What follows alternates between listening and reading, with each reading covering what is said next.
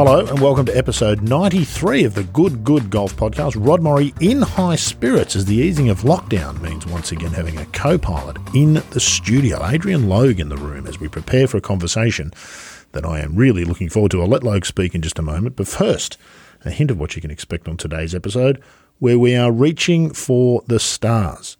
The real giants of this game have historically gone by just one name: Jack, Arnold, Tiger, and of course the equal of them all and the subject of today's episode, Seve. Paul Daley is an Australian writer and publisher whose latest book is Seve, the People's Champion, a celebration of one of the most revered characters golf has ever known 10 years after his passing. Paul will be along in just a moment, but first, he's champing at the bit with excitement about being back in the big broadcasting chair. It's hello to Adrian Logue. How's that coffee? A hate crime was how you described it last time you were here. Oh, this is like a hate crime that's been left festering in the basement for a couple of weeks. Rod, it's terrible. It's got no better at all. The 3-month shutdown for that cafe across the road has done them no good at all. Hasn't helped them out at all. Might I say what a treat it is to not have to be dealing with your weird microphone sounds, because when you're unsupervised off-site, what you get's delivered here... Ken, can you turn the heating off? I'm making a noise. But luckily Paul's here to make up for it with some noises of his own. Let's meet today's guest, who we've already heard. I can say with hand on heart he's one of the game's truly good people. Paul Daley's a gentleman and a scholar, and this is the first of two shameless plugs here. The episode of The Thing About Golf that I recorded with him back in 2019 remains to this day one of my personal favourites. I'll put a link to it in the show notes in case any of you want to have a listen.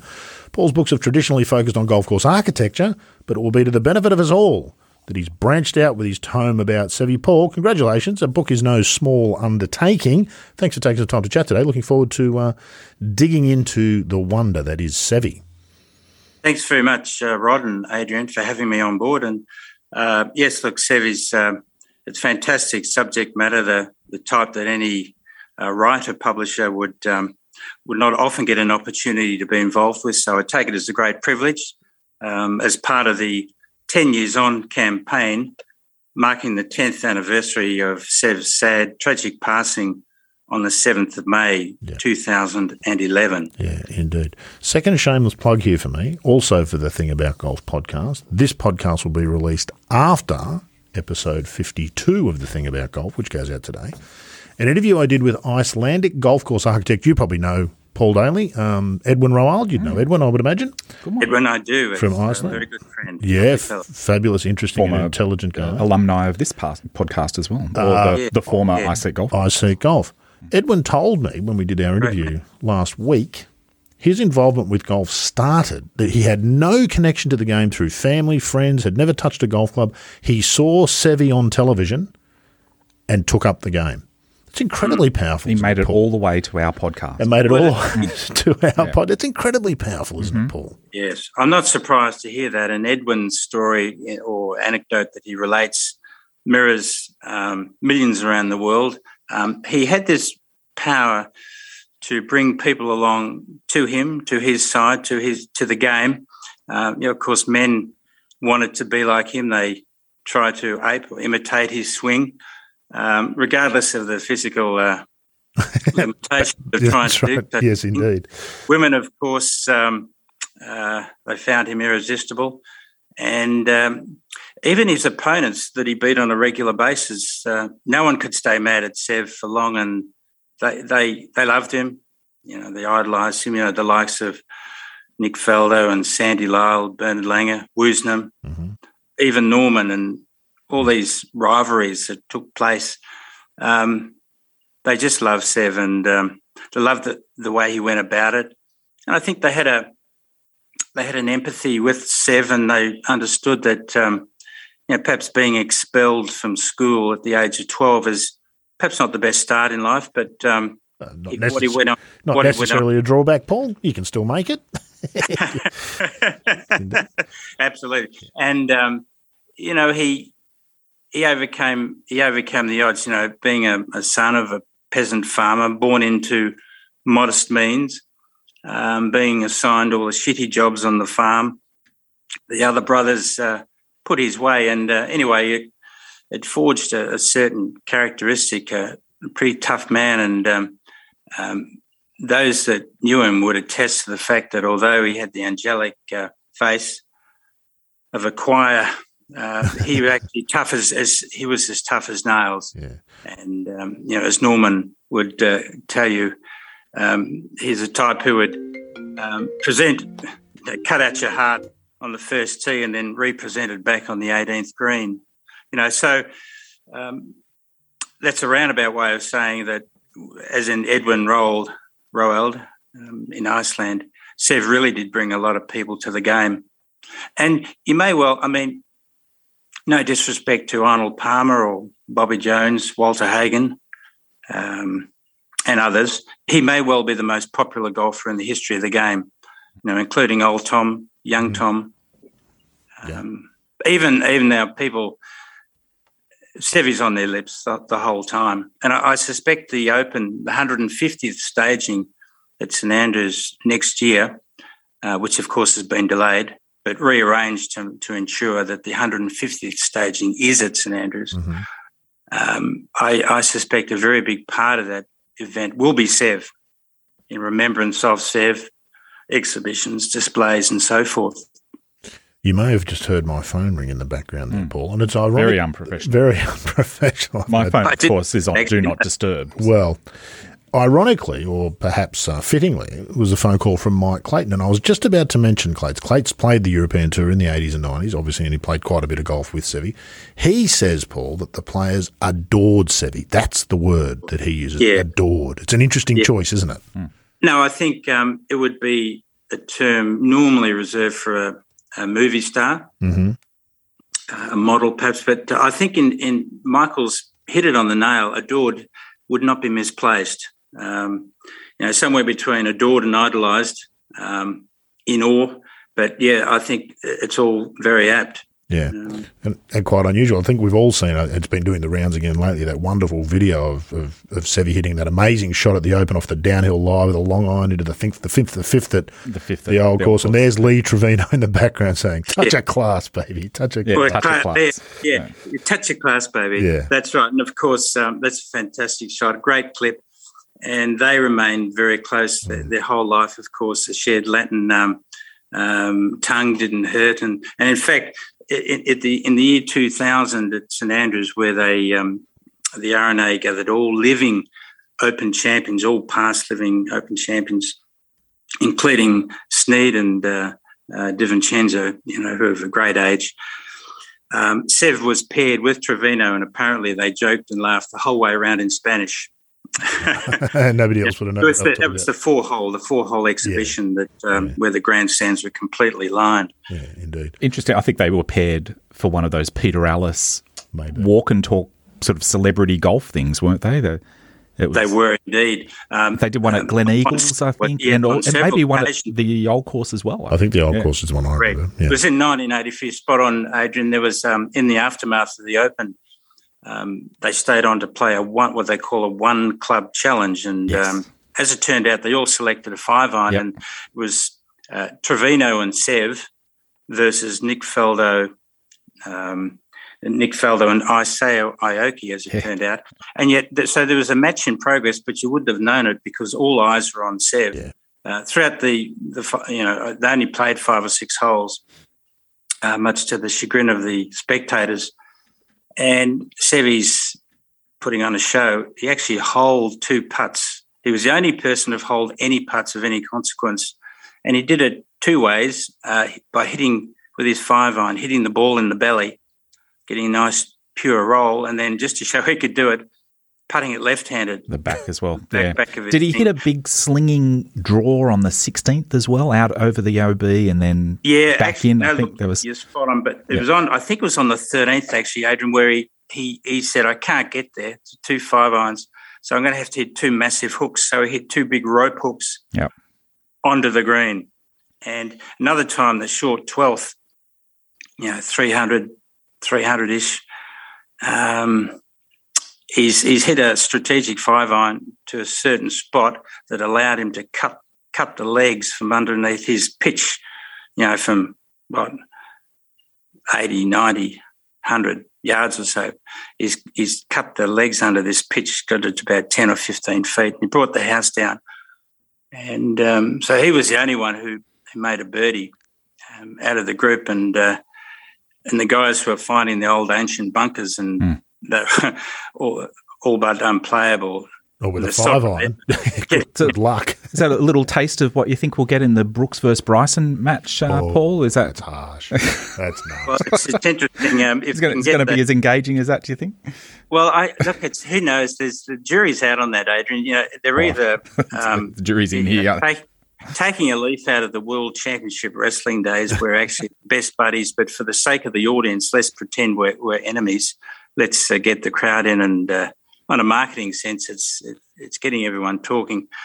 It's an interesting point, isn't it, Paul? Because, and I've lamented this on this very podcast before, can you imagine if Seve was born 30 years later, if Seve was one of the top golfers of today and the things he does with the golf? Now, we know the equipment's changed. He would probably be a different sort of player. But, you know, Tiger is Tiger in part because of television and the coverage, the every-shot coverage he received. We didn't have that in the 80s and 90s when Seve sort of strode the fairways. No. I wonder whether that's why we're relying on YouTube clips today. Well, does it add to his legend, Paul, or does it take something away, do you think, that lack of footage in some ways? Well, now just on that lack of footage, we'll get to – remind me to talk about the 1983 Ryder Cup before I forget, lack of footage. But, I think in one way it adds to the allure of him. Certainly there's disappointment that not more of his stuff was visible at the time, but it also explains the smorgasbord of people dipping in to see, you know, the lessons that he had with Mac O'Grady. It was a fantastic series, good vision, good audio. Speaking of lessons, Paul. Absolute sensation. But Seve himself said, just on the technology, you mentioned technology, he said, I had the record, the scoring average 68 point something. He said today, as he got older and progressively was missing more cuts, he became very nostalgic for the days of old, and he started tipping buckets on technology. And he put forward the suggestion that his scoring average would have been 1.5 shots lower. Wow. Had he had today's equipment, and by that he was talking around about 2003, 2004, 7 to 8 years before he passed away. He was particularly scathing about how any old Joe could get the ball up, you know, with a long iron, whereas he felt in his day the ability to elevate a long iron, such as hitting a long iron into the, you know, the monster par three at Augusta, the fourth, which in his days. His day was a very long iron, or not infrequently a wood, and today they're going in there with mid-irons. It was the two ends of the bag, wasn't it, for Seve? It was both that long iron that he could get airborne and that incredible magic he could work with a 56-degree wedge. And both of those things have been removed for the modern player by the addition of the hybrid, which does the work for you, and the 60 and 64-degree wedge, which does the work for you as well. The hands don't need to do it. I use the hybrid around the green as well. So. Yeah, that's exactly right. Yes, but I mean, with Seve's creativity, he could turn his regular wedge or sand iron into a 64 just by twiddling it. He had it all covered. But look, thanks for reminding me about the 83 Ryder Cup, about the lost footage. It's a shot. He played a shot, as you may know, playing Fuzzy Zoeller in the Ryder Cup, and they're all square and the match is tight. The overall contest is tight, and they've gone down the last hole. Seve, in overstraining, hit a big duck hook into the pot. Zoeller straight down the middle. In straining to get out, Seve merely put it for one bunker into another bunker. He's 250 yards from the green. Zoeller, looking at Seve's obvious bogey or double bogey coming up, says, I only need a little mid-iron, and he hit a beautiful mid-iron down to 100 yards. His par's going to win the match. Anyway, so Seve's up against the lip. Not quite up against the lip. He did, in truth, he had a slight uphill lie, and you'll see a photo of it taken by Brian, actually it was Brian Morgan, David Cannon, I forget right now. But anyway, the photo was a little bit deceiving. It makes it look as though Seve's in the middle of the bunker, well back, and it shows Nick Faldo looking on. But anyway, without removing an nary of sand, not one grain. Seve hit this shot, big high cut. So he's going to lose distance anyway with his big high cut, but he carried it 250 yards and virtually plugged right at the front of the green, you know, on the apron where the apron meets the green. And people were stunned. Nicklaus, he was stunned, but he, when he got his thoughts together, he actually nominated as the greatest golf shot he's ever seen. Nick Faldo was watching it and was later heard to express, you know, sheer incredulity or incredulity at it. And there was a little bit of a crowd, and one eyewitness said it cleared the bunker lip by no more than an inch. Now, unfortunately, this is not caught on you. A lot of the good stuff is, but that's one that was not caught, that shot. And it was a fairway wood from the bunker as well, wasn't it? Yeah. It was the fairway wood. It was old trusty Tony Penner. Yeah. His trusty Penner 3 wood, and which he got for maybe $100, $150. Speaking of lost footage, Paul, you might be able to help me on my quest for this, because our listeners have been no good, but there's a... Useless. Very disappointing, actually. But there's a... instruction video that I had as a kid, which I think it was one of those things that was filmed after an Open Championship where all of the players were over there in the UK, and a camera crew went around and did some lessons with them. And it was partly, there were celebrities at a couple of them. Seve, there's a 20-minute lesson from Seve. It was sort of an exhibition / lesson. Yes. Paul Conry was in the crowd, and on the same tape, it was at a Heathland course. Yeah. So was it something like Walton Heath? Or yeah, it was somewhere like that. And the Berkshire?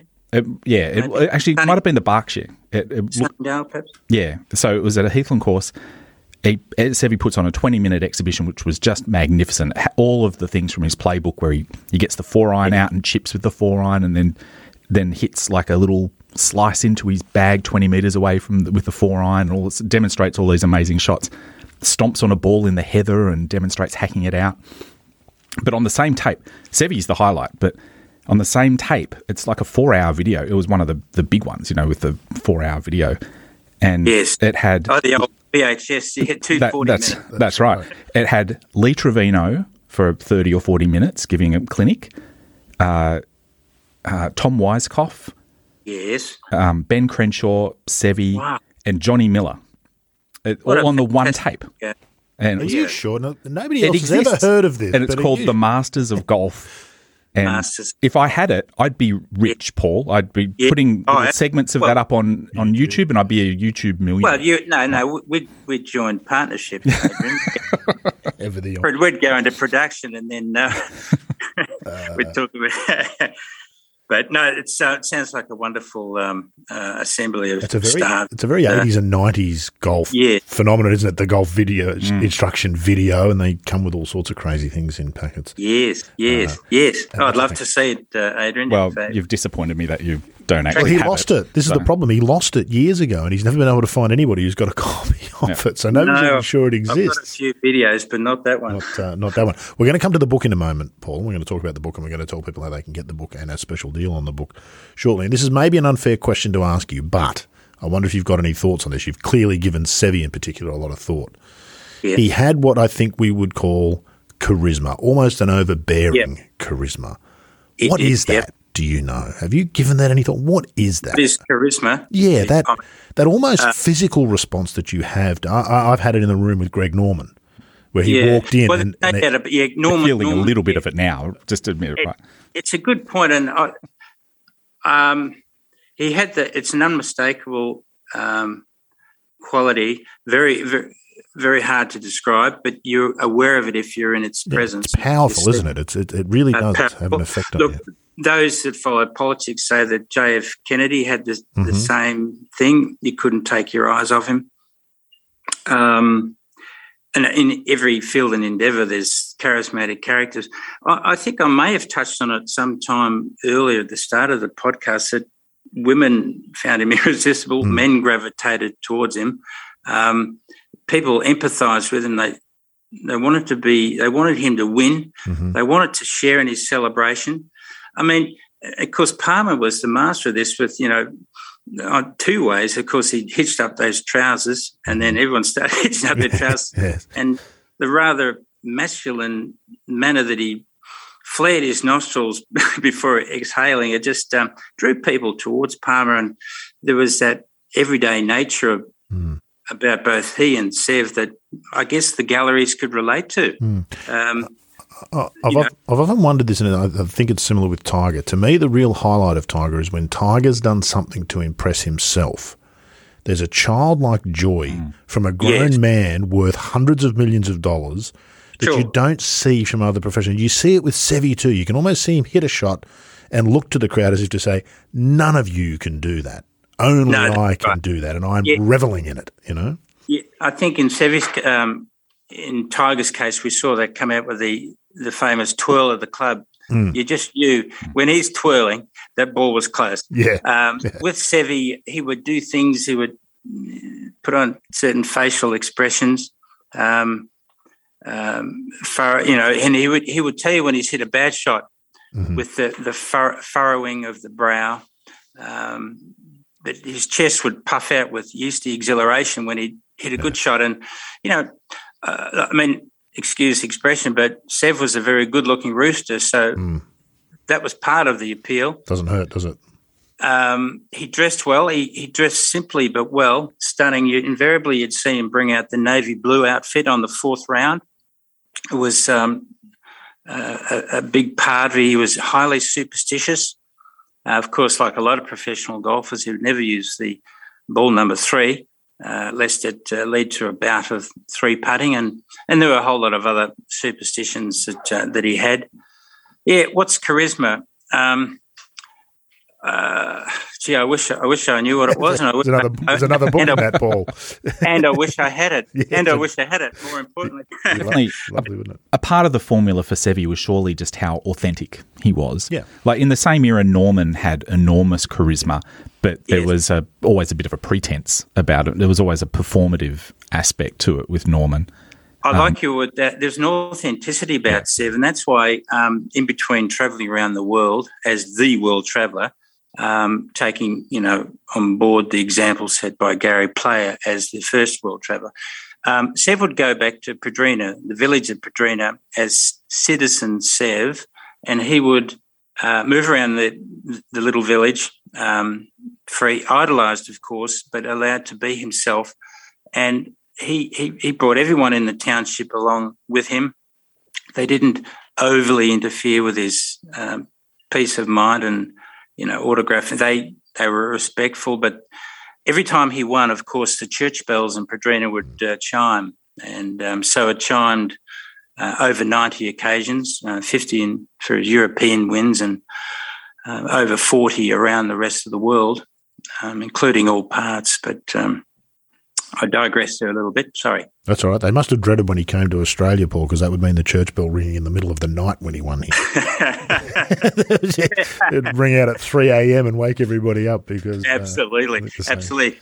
Look, you've touched on something. Seve, particularly in the first half of his career, he loved Australia. He came here regularly, not so often to New Zealand, although he won in New Zealand. He won the 1977 Otago charity. Set a record score there. It's interesting, little tournament over there, but it had a long history of attracting headliners like, Johnny Miller, Billy Miller played there, that's right. Tom Weiskopf, Sam Jumbo Ozaki played. Jumbo, yeah. Bruce Cadding for him that year. Yeah, that's it. And even of all people, Mr. Lou went to Otago, and so Seve won that week. But he won the 81. Australian PGA, the main Nicklaus PGA Championship, and he loved Royal Melbourne. He played there three times, 78, won, of course, by Hale Irwin after the course record 65. Seve was third to him. He came third to him in the 78 event, didn't play in the 79. Sam Torrance won in 80, and Seve he chased him all the way to the final hole. In fact, Seve had a putt on the 72nd hole at Royal Melbourne to just increase the pressure on Torrance. But anyway, he missed narrowly, and then Torrens had two putts from fairly short range to win. And that was a very popular win, and even today Sam credits it as just about his the best win he ever had. And then he came back the following year and won. He won in 1981 after a very poor start, 73, actually 74 in the first round. And then towards the latter part of the second round, it looked as though Seve was going to miss the cut. And he got active and pulled off some fantastic shots, got in with 147, made the cut, and then blitzed them in the third round with a 66 and came home with 69 to win. And so at that stage, he ticked off Australia as yet another country that he'd won the National Open. And just on that point, it's, he had a big thing for world travellers who could win National Opens, and that's why two of his heroes were Gary Player and Roberto Di Vincenzo, because he noted that they'd won so many National Opens and weren't rooted just in South Africa or just in Europe or just in America. In fact, he thought that he rated Player very highly. Being paired with Player in the 1978 Masters in the final round, watching Player win that Masters was a huge impression on him.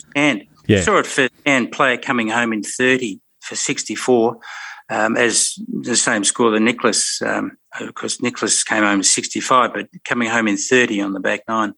And yet only 2 hours prior they were more or less tied. And so that was a huge lesson. And Seve's joy for Player on the 18th green was evident.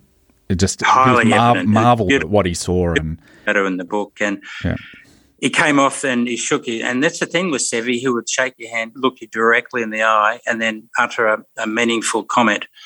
And he said, basically, "You taught me how to win Masters in future." With his faltering English, of course, he went on to speak very good English. But by 1978, it was still on the upslope of getting better. So that was a great lesson. But the connection with Player went all the way back 6 years prior to 1972 when very famous resort today, La Manga in Spain, was opening. Today it's got anyway, they opened it, but they forgot they didn't have any caddies. So there was a big search throughout Spain, Madrid, Barcelona, and even up into the northern beaches, places like Pedreña. And Seve, because Seve was boss cocky of the caddies, he went on to win the first flight caddy championship 4 years in a row. It started in the third flight. He won that, got elevated to the second flight. Strangely enough, didn't win the second flight, but did well enough to be elevated to the first flight, and he won it 4 years in a row. So as boss cocky of Pedreña, he was selected 1972. Remember, he was born in 57, so he was 14, 15, say. Yeah. He was transported. It was his first trip ever out of Pedreña, big bus trip, maybe bus and train, and he ended up caddying for Player in 1972 at the opening of La Manga. And he was just mesmerised by Player, particularly his ability out of sand. And he went on to say in his autobiography that he really thought highly of him because of his global success and because he was the first great player that he ever saw. But so that's a great story, Seve caddying for Player. Imagine that. Mm. I've never heard that story. No, I've never heard that. Player talk about it. Did Player ever talk about that or remember that? Yes. The Player talked about it. Player was inconsolable throughout Seve's bad health with the brain tumour and so on, oligocystoma. And, he spoke about it. He spoke about it. They were very close. Yeah. If it was some sort of world record, like if he's I've had more future champions caddy for me than any other paper winner. Put that on my resume. Yes, indeed. That's great. Well, it's interesting you talk about caddies. I mean, Seve had a bad rap on him throughout his career for being fairly fairly tough on caddies, but a lot of the caddies brought it on themselves, because before any engagement was made, Seve fully outlined his expectations, and it was more than just turn up, keep up and shut up. And those caddies who couldn't abide by his expectations, they fell by the wayside at a fairly regular rate. But there were four who stood out, who lasted the distance, and he had a very good relationship with Dave Musgrove, Ian Wright, Nick DePaul, and possibly his favourite caddy, Billy Foster. They were the four big ones. But actually, Seve said that he loved his three brothers caddying for him as well, Vicente, Manuel and Baldomero. Baldomero, of course, named after Seve's father. Manuel, of course, who was named after the fifth. There was another sibling known, doesn't get a lot of time, but unfortunately in the days when a bee sting could be fatal and the medicines weren't around, Seve lost a young brother. Oh, he might have been 2 or 3 or 4 years of age, to a bee sting of all things. Wow. And so the Mr. and Mrs. Ballesteros made a commitment that the next born would be named Manuel, which was the name of the young boy who died. Wow. But sorry, I've digressed again. No, not at all. But no. I do tend to digress a little bit. Sorry. That's what's one of the joys of chatting with you, Paul. Mm. The thing about Seve is that you don't get any of this from his Wikipedia page. No. It's all about the stories with Seve and the personal experiences that people had with him, and I think that's what creates some of the fascination. More than the golf achievements? Decades later. Is that what you're saying? Yeah. No, the golf achievements were remarkable, but the interactions and the shots he hit and, you know, the story of the caddying for Gary Player and hugging Player in the 78 Masters and after his victory and the slinging draw in the One Club Challenge and the hitting through the little gap at Cron-Saucier. It was all these little stories are what makes the legend. Oh. They do, and people felt a connection. Everybody had their own personal connection to Seve, and, you know, you can't say that of many of the great champions. No, and I think we can call Seve a champion. I mean, the word champion's overly used, the word legend's overly used. Not in this case, though. I think he was a champion golfer, and he was schooled to win. He loved to win. He didn't enjoy coming second or third. Sure, he missed a lot of cuts, but when he was on, he was really on. It's a shame you're not here in the studio with us, Paul, because Logue's just made a buffoon of himself by unplugging his headphones. We've got him plugged back in now. But I was doing some expressive motion with my his foot. Yes, that's exactly right. Oh, these things happen. It just shows that he's human. You've had a reaction to Seve. That's right. That's exactly right. Now, Paul, it's an extraordinary decision to make, to write a book about a bloke that all sorts of other people have already written books about. Many of the stories that we've talked about today, I've not heard the one about him caddying for Gary Player, obviously, but many of those stories are familiar. It's one of the joys of them. I think it's one of the joys of the Masters every year. It's familiar to us. It's like a pair of old slippers, isn't it? You want to hear the stories over and over and over again. But then you've decided to write a book and climb into a space that's already full. What was the thinking there? Yeah. And what do we find in your book that we might not find in others, or perhaps that makes it different? My book's a little bit more recent. There's been some very good books written by Dudley Doust and Lawrence and John. And they're just practice runs, Paul. Don't come on. I've adopted a 50-50 mentality in that 50% is over, around 300 images. At least half of them have never been published before. I've searched high and wide and accessed collections. I think that's a new aspect. But it would probably stand on its own if it was just a textbook on Seve without any photos. It would be a vastly large book without any photos. We've traced his career, all the highlights, but there's a lot about the lowlights as well that others perhaps may not go into. We look about the tournaments he played in and his role as he connected to his rivals, his roles with officialdom, some of the disputes he was embroiled in. He didn't mind a clash with authority, did he? He didn't. No, look, he stood his ground, and there was any number. most famously the dispute with Dean Beaman. I'm playing in America and limited, the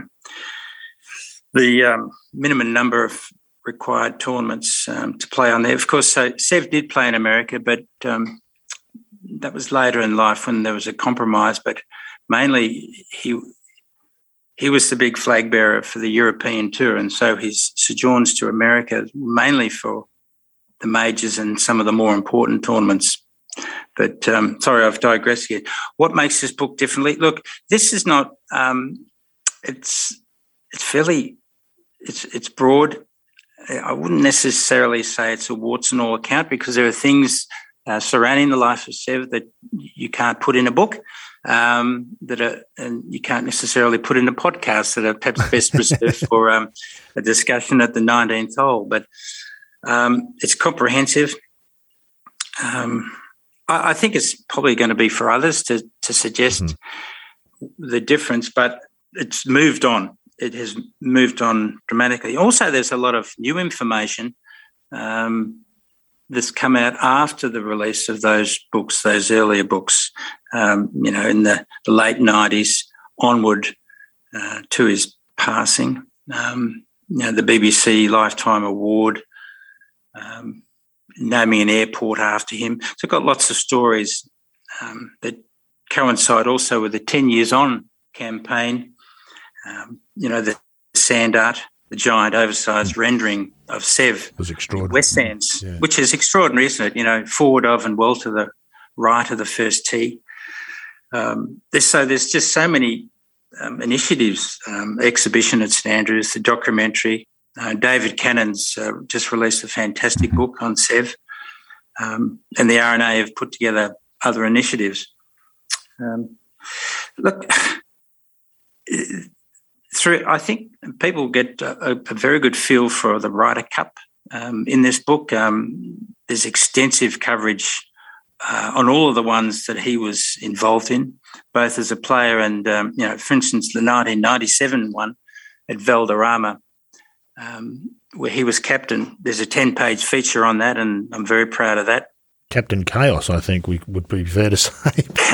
Look, Captain Chaos, let's just say, it's a very good thing. There's no doubt about it that there was a 3 to 4 year build-up to get it there because it was going to go to other clubs, but he truly inserted himself into the picture. And he later explained that there was a good reason for that. There were quite a few rookies on the team, but some of the older players certainly at times didn't appreciate. They felt that his advice went a little bit too far, and in particular, Colin Montgomery and Ian Woosnam had words with Seve and suggested that he toned it down a little bit. Quintessential Seve, though, really, wasn't it? When you think about it, Seve was Seve. That was Seve. Seve was Seve. If it was any other way, it wouldn't have been right. No, he played every shot. He played every shot, and just on that, in the 1991, account at Kiawah Island. That unfortunately has been, it's coined the War by the Shore, and it went all the way down to the wire with Bernard Langer and Hale Irwin, and Seve and his wife Carmen were watching greenside, and on the 18th when a putt was conceded that was perhaps slightly beyond the circle of friendship. That Bernard Langer gave Irwin, and the cameras panned straight to Seve, who's recoiled. And so, look, he was very competitive, but what you saw is what you got with Seve, and he had that connection. He had the connection, as you say, the charisma. I wish I could express it better, but he had it. Yeah. It wasn't manufactured. It was not manufactured, and we've seen examples over the years in all fields and endeavours that when it's manufactured, it falls flat on its face, doesn't it? It does. Langer, of course, went on to hit the losing putt in that Kiawah Island. He was dead stiff, wasn't he? Yeah, he had those two spike marks in his line during an era when they just couldn't be tramped down. The world cameras were on it. Yep. And so he still can't believe that it missed. In fact, most of us who watched it still can't believe that it missed. Every time you see it, it's like one of those moments. You know, there are grand finals that you watch the replay, you still can't believe they lost. You still can't believe it. Was a good putt. He played a good, it was a pretty good putt. Yeah. The '96 Masters. You can't believe Norman didn't win that. You watch it now, you still can't believe it. It's just extraordinary. That's right. You just indeed. You just can't believe it. What's that Larry Myers chip? But how does that go in? That was another one for Seve, of course. Seve made the loneliest walk of his life, you know. Almost the beginning of the end for Seve there. Yeah, that's true, actually. That missing that putt on 10 in the playoff was uncharacteristic. Mm-hmm. And you know, the evening shadows and Eve, again, he said, I hit a good putt, but he was distorted. The time of the evening and the evening shadows just distorted everything. It was never quite the same, it seemed. Sobbing as he left the corner. Yeah. You see him walk out the made reference to that, Adrian, that he was inconsolable as he trudged up the steep hill, up the 10th, and he was never the same. And he from that point on, he became susceptible on short putts. He became human like everyone else. Mm. And his mane had been trimmed in a small way. His mane had been trimmed, yep. Yeah. One cut as well, the 4-iron into the water on 15 in 86. Yeah. That really, one of my enduring memories of that Masters actually is when Seve was still a chance on the 17th and had a long putt and blew it by the hole. No, I think like 12 foot. He might have ended up 3-putting, but as the ball was passing the hole, he waved at it. That was he knew, and he just started acknowledging the crowd, and the crowd was very generous. He was impressive. He didn't keep stum. No. Like some of the top Americans, he let you know what he was thinking. He wore it on his sleeve. Yep. And literally later in life, he did wear his tattoo on his sleeve, his company logo. Taken from David Cannon's evocative photo where he circumnavigated the 18th green with a series of fist pumps. Yeah. That's probably the most celebrated fist pumps in the history of the game, I would think. But again, clever Seve, not manufactured. He wanted to include everyone at St Andrews in that victory. So he took his time with those fist pumps to all points of the compass. Yeah. Extraordinary. There's been a few who've had that charisma there. And Arnold Palmer's the other one I think of who, even through the camera, you can feel it. Even watching Seve on YouTube on a phone, you can see it. You can feel it because he's authentic and real. I get that about Tiger sometimes with some of his actual moments of great joy. But a lot of the time Tiger's much more confined. And Seve may have been too if he was alive in this era as well. A lot more media scrutiny, isn't it? Look, Seve, no doubt, like a record, he shone through the grooves. You know, if you put him in really a lineup. But he was not, by nature, he was not a gregarious outward talker. He was slightly introverted, Seve, and he really did enjoy his own company. And it was one of the problems in the early days where, through his good friend Roberto Di Vincenzo, he was signed up with Ed Balmer and UMI. Ed Balmer, he took Seve here, there and everywhere, late-night parties and functions, and it wore very thin on him. And before too many years had passed, he did everything in his powers to get out of the contractual arrangement with Eddie Balmer and UMI. So it wasn't... Not talking about the 80s supergroup UMI.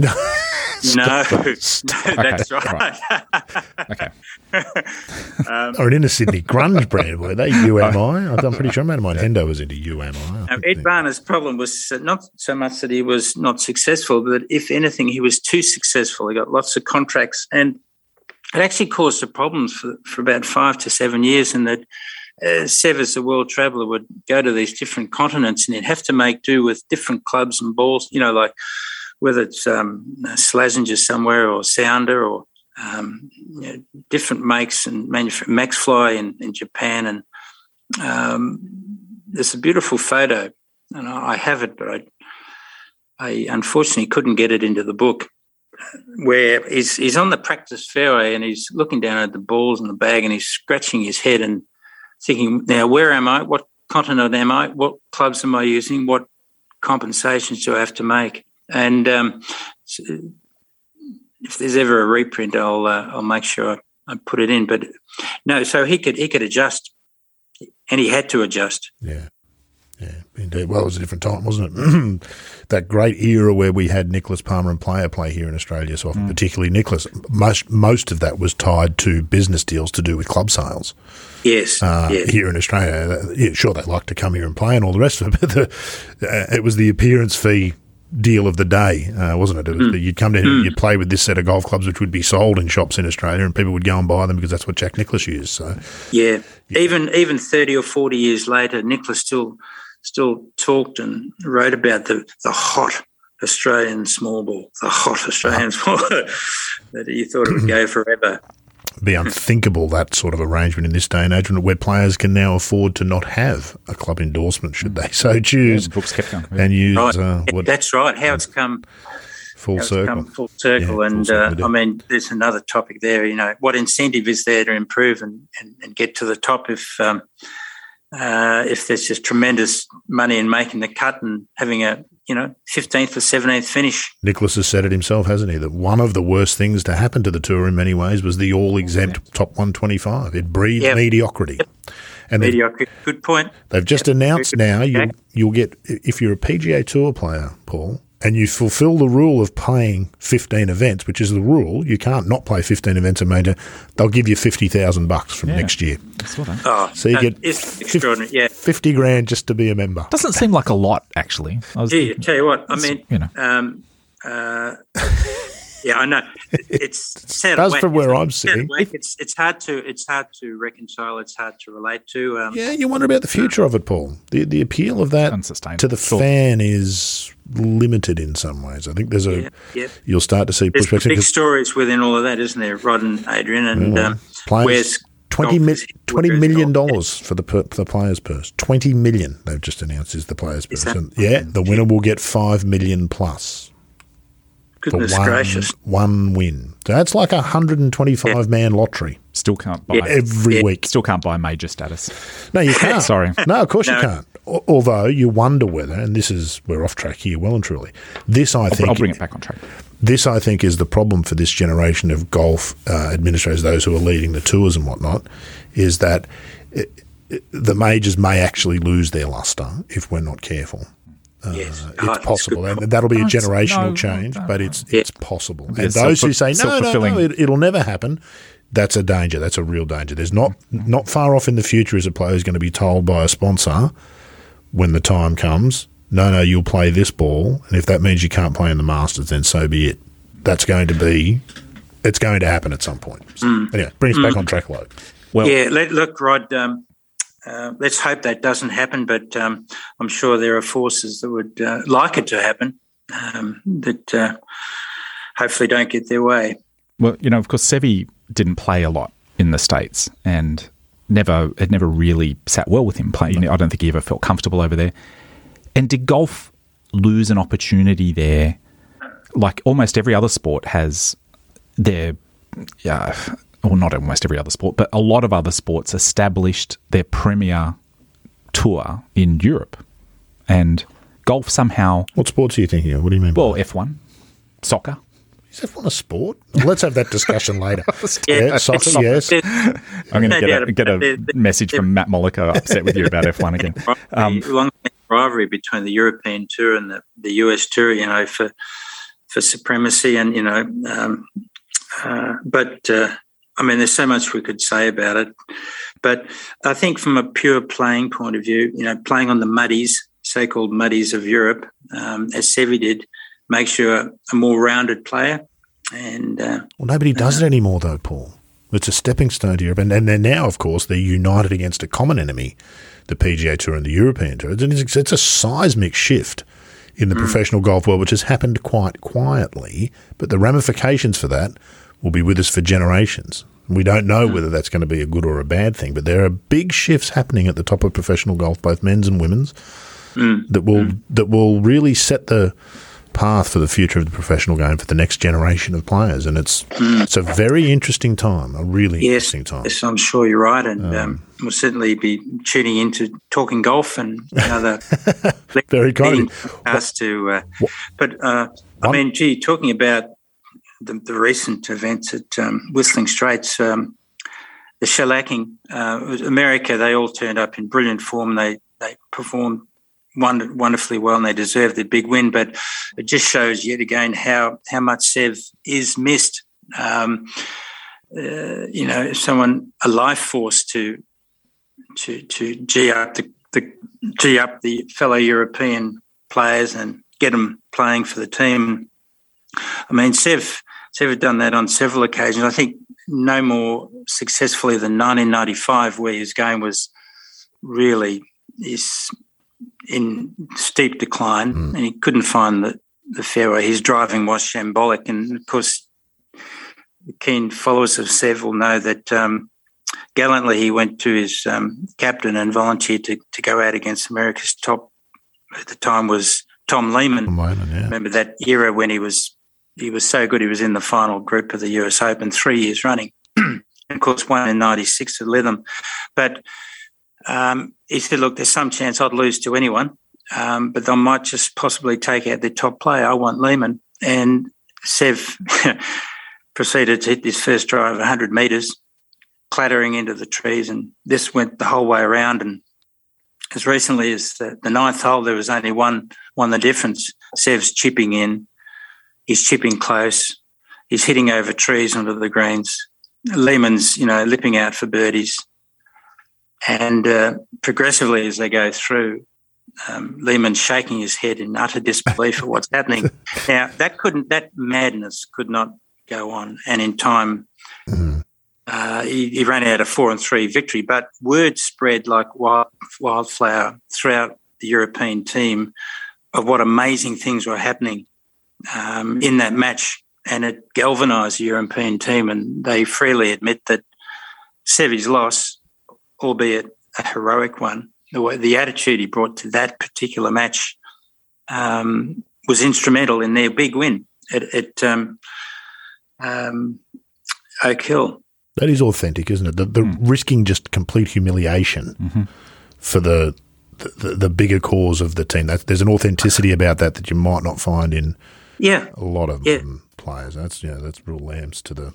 It's I think heroic and but Seve, you know, he could occasionally be seen as selfish, but he actually had his fellow players' best interests at heart, and I'll back that up with on at least two or three occasions over his career in Europe, he would hold counsel with the administrators and say, "Listen, how about preferred lies? This course it's not holding up too well. We've got a big final round tomorrow.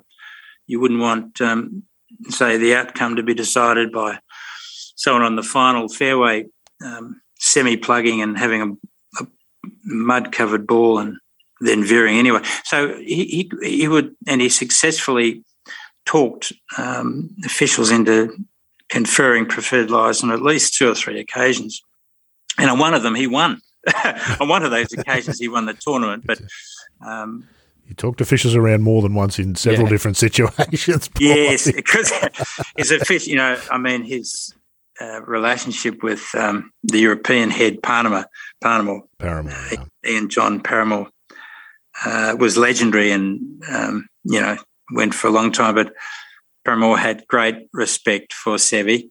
Seve didn't necessarily feel that at all times, but because he would be intimidating. Of course, you know, and he would use that. Yeah, he knew it, getting his own way. He would use it. Yeah. You know, it was legitimate. 15th club in his bag, but actually he had a 16th club in his bag that not so many people know about, but it's in the book.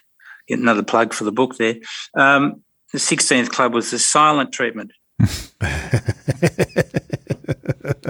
He'd give you the silent treatment like there was no tomorrow.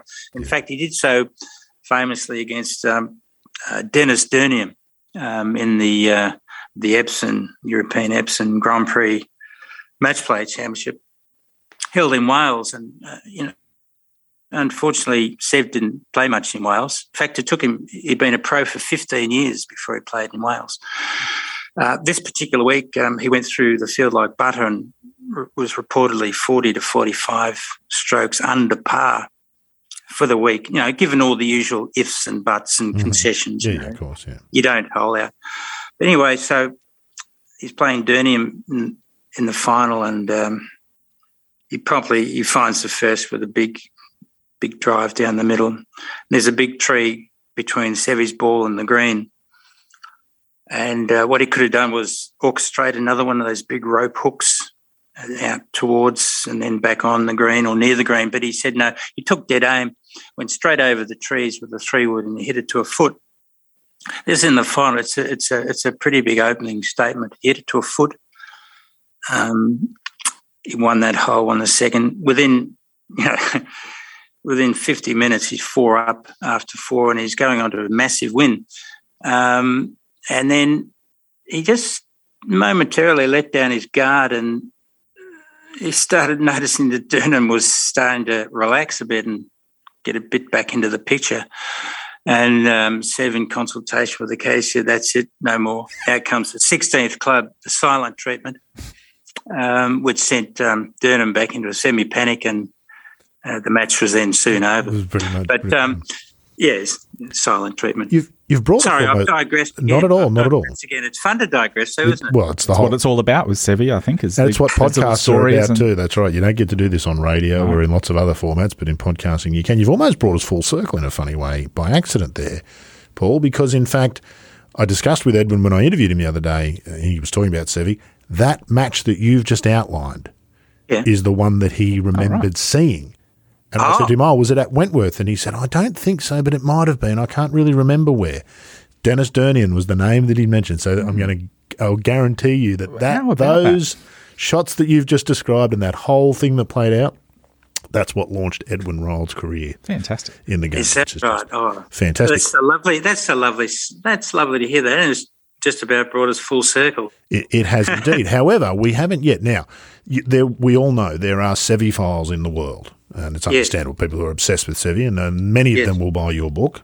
There is an early bird offer for those who want a copy of your book, which will, based on your previous books you've produced, your architecture books, which are to call them books is the equivalent of saying that Roger Federer plays a bit of tennis. It's it's understating things, the beauty and the quality of the books. And I imagine this one will be somewhat the same. There's an early bird offer, Paul. Yeah. Tell people what the book will cost them if they wait till it's printed, and tell them what they'll get if they give you an email. Send you an email, which will be in the show notes, and I'll read out in a minute before it gets printed. Yeah. Look, there's 2 incentives, Rod and Adrian, to become an early bird special. Anyone who buys the book before it's printed gets their name listed in the front of the book in what I'm calling the subscribers page. Slightly a misnomer because it's a double-page spread, but we'll use the word term page. And it's a page that everyone around the world who buys the book gets to view it. It's not everybody who buys the book, but it's everybody who buys the book pre-printing. The other thing, of course, is there's a discount involved. As you can probably imagine, there's a printing bill to be waiting to be met. So I'm giving everybody a $60 discount, down from $225 to $165. And then, of course, we'd add on postage. Anyone in Australia would probably whack on $15. Outside Australia, $50. Yeah, could go all sorts. So incentive, and that's these are names that in due course will be read by and viewed by the Seve Ballesteros Foundation in Spain. They take great interest in these things, and of course the book is fully supported by the foundation. Not only that, but I'd probably be doing myself a disservice if I didn't mention the name Gonzalo Levine, who was Seve's golf course design partner for 25 years at Trajectory Golf Design, Seve's golf firm. He pored over the manuscript, Gonzalo, and he's given it top marks. He actually said some nicer things than that, but he said it's highly commendable and he hopes everyone buys it. And he felt that this might move a lot of people to tears, the actual book. So there's a little bit of an insight into it. So I was delighted to get that recommendation from Gonzalo. And, of course, in honour of Seve's love of the magnolia tree species, That company has been renamed, and the same staff plus others appear for Magnolia Golf Design. Mm. It's been changed, Magnolia Golf, and you know it's a very special tree for Seve. And of course, his ashes were scattered under the magnolia tree in his estate in Pedreña. His love of Magnolia Lane and 2 victories in the Masters and so forth. So are they a tree with the particular, like they've got a lot of gaps in them that you could hit balls through? Or so? Is that a characteristic of the magnolia? No, dear. The thing is, Adrian, he didn't need much of a gap. That's exactly a chink of light, a sympathetic branch. No, he could see it through. But no, he fell in love with the magnolia tree species. Mm. But anyway, so... early bird special, $60 discount, and get your name in the book. What date does it go to print? Because people will be listening to this at all. They're going to have to act quickly. So what date does it go to print? When have they got it until? In 10 days, which would be, what is it today? The 13th of October, so 23rd. It'll be around about the 22nd, 23rd of October. Right, don't doubt going to print. So there's a 9 to 10-day window that anyone who can send me an email, they'll get their name in the book. The 10-day thing, you're putting Rod under pressure to actually publish this episode straight away. So. Don't you dare. Yeah, it's got to come out. This right, podcast. Get it out this afternoon. Straight away. We should have gone live. And all you need to do to be a part of that is email Paul at fswing@bigpond.net.au. fswing@bigpond.net.au. I'll put the link in the show. Put that in the show notes. Make it easy for people to find. But that's no, not at all, Paul. It's a fabulous deal. It's literally the least he could do. It is literally the least I could do. And and as I said to you when we had our chat back in 2019 for the thing about golf, your contribution to the game has been fabulous with your architectural and with this book. And we know we talked about it in that podcast. We won't go into it again. This has not built you a castle with a motor around it in Melbourne. It's not a money-making scheme, these books. They are a legitimate contribution to the game. And those of us who... I was thinking, I'm stuck in the moat. Yeah, that's right. No, but there's no castle. No, indeed. No, look, there's not a lot of money in what I do, but as far as satisfaction, it's pretty high. Mm. But it's a responsibility and a privilege I take seriously. And I think people will really enjoy the book. Those that have reviewed it have spoken glowingly about it. So that's – but, of course, the pressure is on with someone like Seve. You had to get it right. Oh, of course, absolutely. Had to be right, and so there's been plenty of sleepless nights, let me assure you. Yeah, in a digital age, Paul, books remain special. Mm. Books – people will still pick up books in 30, 40, 50, 100 years' time. Mm. Blogs and web pages and podcasts will come and go eventually, but books are something special, and I know they're expensive to produce, and they're certainly expensive to produce the way you do them. Paul's in really high quality. Are beautiful editions as well. And I think it's a brilliant marketing thing, Paul, the way your golf course architecture books are presented. They look great as a set. Yes. With the spines all facing outward on a bookshelf. Yes. So it's irresistible for a lot of golf clubs to add to their library like that. I think it's a brilliant marketing thing. That's lovely. I'll be interested to see what colour we come up with Volume 8, which may be out August, September next year. Mm-hmm. But, yeah, we've got to look at them as a set, and they do line up quite nicely. They're not all the same. No. They seem to have been getting thicker over the years, so I've got to keep an eye on that. Yeah, well, it just tells you that the content is almost endless, isn't it, Paul? I mean, it is. You'd think, but it's like a golf course. Yeah. Like a golf course, the boundaries are not finite. No. Just like people's bookshelves are not it is finite. Yeah. You know, so I've got to keep an eye on that. Yeah, indeed. Fabulous stuff. Well, Paul, your contribution, as I've said, has been fabulous to the game. This one will be special as well. I do urge people to get in touch with you and take advantage of that deal. They will be very glad they did so in 5, 10, 15, 20 years, as will their children and others. Have their name in the book. Yeah, get your name in the book. Extraordinary. Thank you. Without having to write it. Little piece of history. It's a little piece of history. That's right. Normally you've got to write a book to get your name in it, and that really is hard work. So you can make out like it was some achievement later in life. Like you point to your grandkids. Look, I'm in that book. That's exactly right. I'm in that book. Who are all these other people? My hope for you, Paul, is that you have to make it more than 2 pages to fit all the names. Yeah. That would be wonderful. Yeah, and if we can have a slight delay with the printing, that would be a nice problem to have. It certainly would. So urge people. Is there a website where people can see some previous work? Is there anything they can see of the book visually before buying? Or look, as a Luddite, come dinosaur, there's no website, unfortunately. No, they can't. But if they go and see some pictures online of the golf course architecture series of books that you've done, they'll get a taste of what sort of. They'll get a taste. Yeah, if they Google golf architecture, a worldwide perspective, or even Paul Daley golf books, they should get a good result there. Yeah. Yeah, indeed. I can't imagine anybody being disappointed with the final product. Paul, it's been fabulous of you to take some time today. Yeah. Really enjoyed talking to you, as I did last time we spoke, and we will certainly do it again at some point in the future. Architecture is look forward to it, Rod. Thanks again, Rod, and Adrian, for your time. It's been really enjoyable. It's always great to chat with you and your listeners, and you're doing your bit for golf. Absolutely, be assured of that. We're trying. The local bloke's not doing much for the coffee world, so we've got to make a contribution in that. Yeah. I hate crime. Maybe we have a coffee podcast as a little offshoot. An instruction one for the bloke across the road. Give tasting notes on their coffee. Great to chat, Paul. Great to have you on board today. Great to have you back in the studio. Been really enjoyable. It has a totally different dynamic. It changes everything, and I'm glad that you're. It sure does. Yeah. No, we'll do it again for sure. Thanks for your time and your opportunity and your indulgence. Literally the least we could do. Adrian, thank you today, mate. Always been good. Thanks, Rod, and thanks very much, Paul. Brace yourself for a flood of emails. So. Let's hope so. I hope so. I hope so. That's it. Good Golf Podcast, episode 52? No, 90. It's just which podcast are you doing today? That's right. Which podcast? Yeah, good Golf Podcast. Done for this week. Busy world broadcasting. We'll be back next week with whatever the next episode is here on the Good Golf Podcast.